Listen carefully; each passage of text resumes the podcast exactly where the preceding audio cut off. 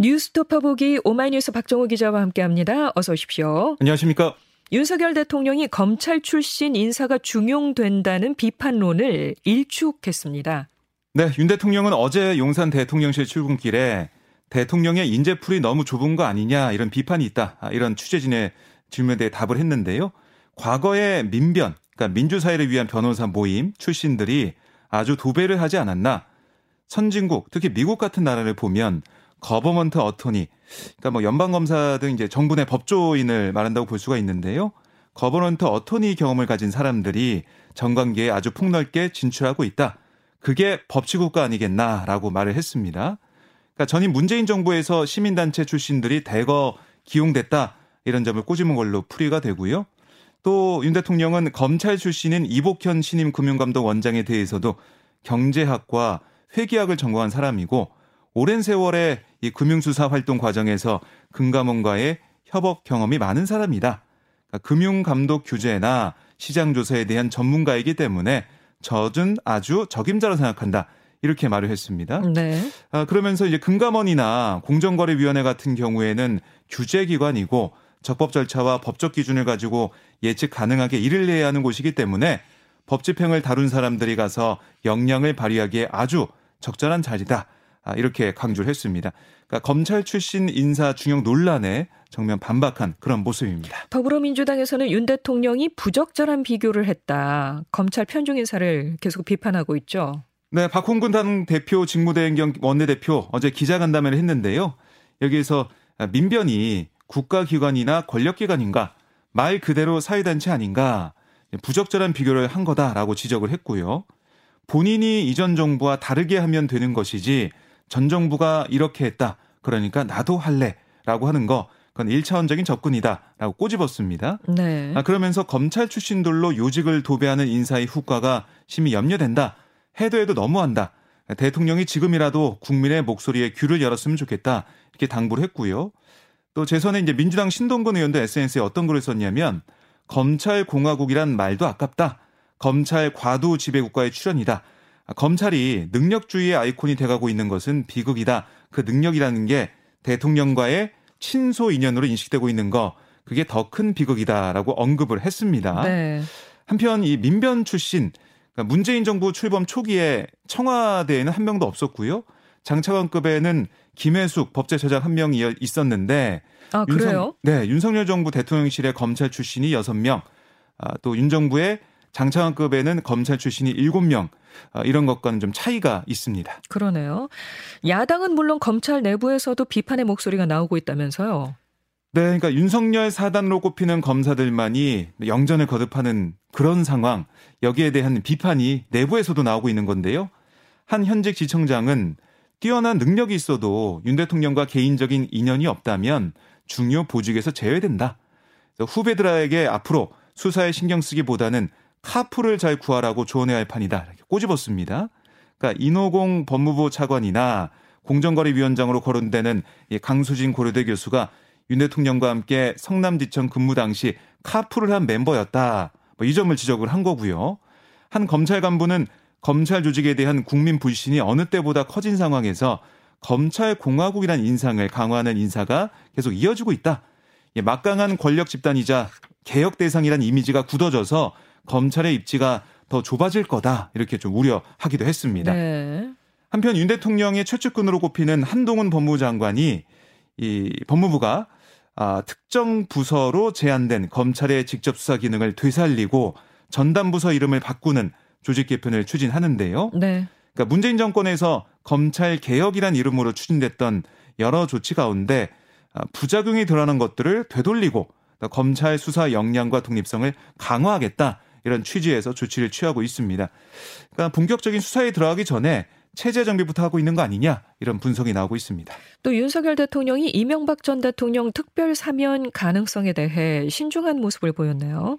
네, 어제 출근길에 윤 대통령이 이 전 대통령 사면 가능성에 대한 질문을 받고 거기에 대해서는 지급 언급할 문제는 아니다. 아, 이렇게 짧게 답을 했는데요. 사실 윤 대통령은 대선 과정에서 집권처 MB 사면 추진 방침을 여러 차례 밝힌 바가 있거든요. 네. 다만 새 정부 출범 이후 지난 한 달간 대통령실 내부에서는 MB 사면에 대한 본격적인 논의 이건 없었다는 게 대통령실의 설명입니다. 네. 아, 윤 대통령은 이에 따라서 이전 대통령 관련 뭐 사면 얘기 이걸 어, 계속 하거나 아니면 결정을 서두르지 않고 더 충분한 내부 토론 또 여론 수렴 과정을 거칠 걸로 전망이 되는데요. 다만 여당 지도부에서 MB 사면 필요성을 공개적으로 제기하고 있어요. 그래서 결국 광복절 계획이 이제 특사 논의에 속도가 붙는 거 아니냐 이런 관측도 정치권에서 나옵니다. 그러니까 권성동 원내대표가 어제 기자들에게 뭐라고 했냐면 국민 통합 차원에서 대한민국의 위신을 세우는 차원에서 이전 대통령 사면이 필요하다. 또 전직 대통령 두 분이 영어의 몸이 됐다가 한 분은 사면을 통해 석방됐는데 그러니까 박근혜 전 대통령 얘기하는 거죠. 그렇죠. 또 다른 한 분은 그대로 둔다는 것 자체가 형평성에 맞지 않다라고 강조를 했습니다. 이렇게 여당 내에서는 좀 군부를 떼는 모양새 네. 좀 보이지만 결국 윤 대통령의 사면권 행사 여부 이거는 뭐 국민 여론에 달려 있다 이렇게 볼 수가 있겠습니다. 국민의힘에서는 이준석 대표와 정진석 의원 사이에 신경전이 점점 증폭되는 모습을 보이고 있는데요. 네, 정진석 의원이 어제 이 페이스북에 당 혁신위와 관련해서 최지영 혁신위원장 또 천하람 혁신위원 두 사람을 두고 이준석 대표와 아주 가까운 분들인 것 같다 이렇게 평가를 했어요. 그러니까 이준석 혁신위로 시작하는 것 같다 이렇게 꼬집었는데요. 그러자 이 대표도 페이스북에 혁신위를 저를 포함한 어, 최고위원회 멤버들이 한 명씩 추천하기로 했고 저는 위원장으로 최지영 의원, 김용태 최고위원은 천하람 의원을 추천한 거다. 외부에 공개된 또 다른 위원인 정의용 의원은 다른 최고위원이 추천한 거다. 이렇게 밝혔어요. 네. 그러니까 누구를 추천하고 선임해도 혁신인을 흔들 것 같아서 애초에 제가 제안할 때 최고위원들이 한 명씩 추천하자고 한 거다. 그러니까 이걸 뭐 이준석 어, 혁신이다 이렇게 얘기한 건 잘못됐다 이런 취지의 음, 네. 반박을 한 거죠. 네. 어, 이 누구를 추천하는지 이게 뭐 중요한 게 아니다라는 얘기를 하고 있는 거고요. 이 정도로 해도 태클 걸 거면 도대체 뭘 어떻게 선임해야 하냐. 모든 인선을 정진석 의원께 맡겨야 하냐 이렇게도 꼬집기도 했습니다. 네. 아, 그러자 정 의원은 정치 선배 우려를 개소리로 치부하는 만용 이건 어디에서 나오는 거냐 이렇게 불쾌감을 감추지 않았는데요. 그러자 다시 이 대표는 먼저 때린 다음에 흙탕물 만들고 대표가 왜 반응하냐 이렇게 적반하장 뭐 하는 게 상습적 패턴이냐 아, 이제 익숙해지려고도 하지만 1년 내내 반복되니까 어이가 없다. 물러서지 않았습니다. 상당히 강하게 주고받는데요. 그렇습니다. 그리고 이제 언론 인터뷰에서 어떤 얘기까지 했냐면 자신이 이제 페이스북에 올린 그 육모 방망이 모양의 철퇴 사진 이게 이제 정진석 의원을 겨냥한 거다. 이렇게도 말하기도 했습니다. 네. 설전이 점점 격해지고 있습니다. 그렇습니다. 어, 다른 당권 주자들의 발걸음은 어떻습니까? 네, 김기현 전 원내대표 뭐 저희가 예상했던 대로 공부 모임, 그러니까 혁신 24를 발족하면서 뭐 당권회의에 시동을 건 그런 모습을 보이고 있고요.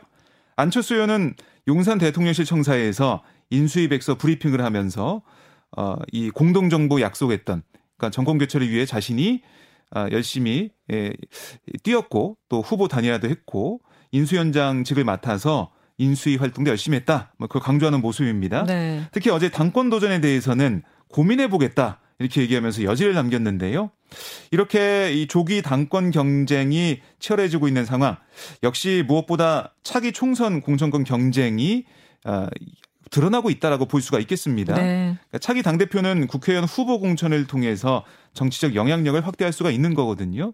그래서 이준석 대표가 최근 공천 개혁을 외치면서 혁신위원회를 설치한 거 그게 또 조기 당권 경쟁을 부추긴 게 아니냐 이런 분석도 있습니다. 그러니까 통상 공천 개혁 이건 총선에 대한 직접적인 책임을 갖는 당 대표 몫으로 꼽히는 상황인데요. 이 대표의 임기는 내년 6월까지예요. 네네. 그래서 내후년에 치러지는 차기 총선 공천과는 좀 관계가 적은데 하지만 이 대표가 혁신을 통한 공천 개혁을 내세움으로써 사실상 차기 공천까지 영향력을 행사한 게 아니냐. 뭐 이런 어 분석이 나오고 있어서 여기에 대해서 당내 경쟁자들의 행보가 빨라지고 있는 거 아니냐. 음. 또 갈등이 불거진 거 아니냐. 이런 관측이 나오고 있습니다. 네. 자, 이번에는 더불어민주당으로 가보죠. 우상호 비대위가 사실상 출범했는데요. 네. 결국 전당대회 룰 문제가 뇌관이 될 것 같네요. 그렇습니다. 지금 음, 민주당 당원 당규를 보면 투표 결과 반영 비율이 대의원 45%, 권리당원 40%, 일반 국민 10%, 일반 당원 5%로 규정하고 있어요. 예. 근데 문제는 대의원이 한 1만 6천 명 정도 되고 있는 상황에서 또 이 당원이 80만 명 이렇게 되고 있는 상황이거든요. 그런데 이게 대의원 비율이 너무 높은 거 아니냐 결국에는 비율로 따져보면 표의 가치가 훨씬 높은 상황 이게 잘못됐다 이런 지적이 아, 계속 제기가 되어 왔고요. 네. 이 이낙연계를 비롯한 범친문계는 기존 룰을 그대로 유지하자는 입장이지만 아, 친 이재명계 여기서는 신규 당원에 대한 투표권 부여 어, 그리고 아, 권리당원 투표 비중을 대폭 늘리자 이렇게 주장하고 있습니다. 그러니까 권리당원 자격을 어, 보면 당비를 6개월 이상 납부한 당원이거든요. 예. 이걸 3개월 이상 납부한 당원으로 변경해야 한다. 이런 겁니다. 그러니까 대선 직후에 당원이 된 뭐 한 20만 명 정도 된다고 하는데 그 당원들에게 어좀 투표권을 부여해야 된다. 권리당원의 투표권을 부여하자 이런 얘기를 하는 겁니다. 그 대선 직후에 당원이 된 20만 명 정도가 이재명 의원을 지지한 사람들로 보인다는 거죠. 그렇습니다. 그렇게 풀이가 되는 거죠. 그래서 결국 당원 자격이 완화가 되며 권리당원 비중이 확대될 경우에는 이재명 의원 입장에서는 무난히 당대표에 오르고 측근 인사들도 대거 최고위원단에 진출할 수 있을 거다. 이게 뭐 대체적인 관측으로 나오고 있거든요. 여기에 개파색이 옅은 일부 의원들도 전대 룰 개정을 공개적으로 요구하고 있어서요.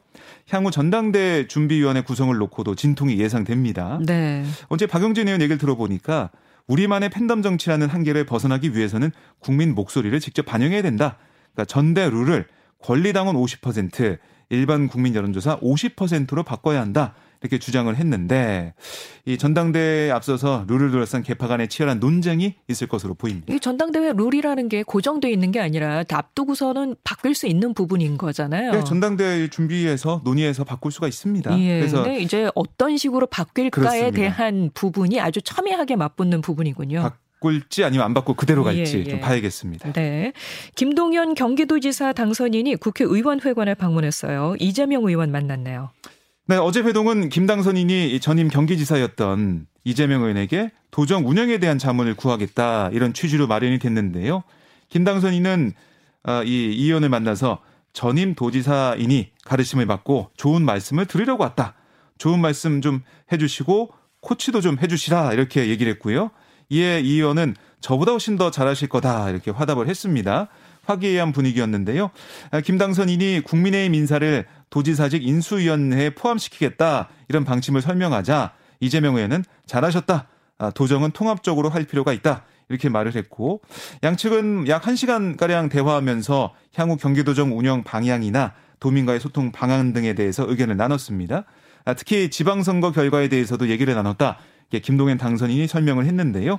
박빙의 승부가 됐는데 경기도민이 민주당에 대한 엄중한 경고 메시지를 보낸 것과 동시에 견제와 균형을 위해 민주당이 건전한 비판을 해줄 거다라는 기대가 반영된 결과가 아닐까 아, 이런 의견이 나왔다는 겁니다.